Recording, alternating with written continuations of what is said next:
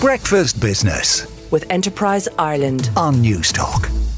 Colin Gleeson in the Irish Times reports that 1 in 12 cars on Irish roads are now uninsured, according to research carried out by the Motor Insurers Bureau of Ireland, with the numbers rising for the third year in a row. The total number of P- uh, private vehicles driving without insurance reached 187,000 last year.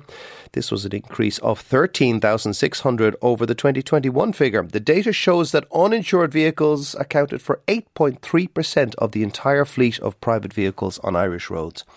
MIBI calculates its figures by contrasting the number of private motor vehicle owners paying for motor tax with the number of vehicles that have active insurance policies. The figures will obviously not include the far smaller number of vehicles that are neither taxed nor insured. The number of uninsured vehicles in Irish roads has jumped by more than 32,000 or 17% since 2020. Bloomberg reports that the group of seven G7 nations uh, and the European Union are discussing ways to track Russian diamonds across borders. According to people familiar with the matter, the move could pave the way for restrictions in their trade in future. Previous attempts by the EU to sanction Russian gems have run into resistance from importer nations such as Belgium.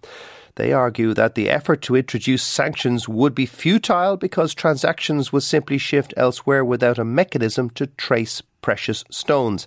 The origin of a diamond is clear at the start of the supply chain when it is issued a certificate under the Kimberley process. However, after that, they can become difficult to keep track of.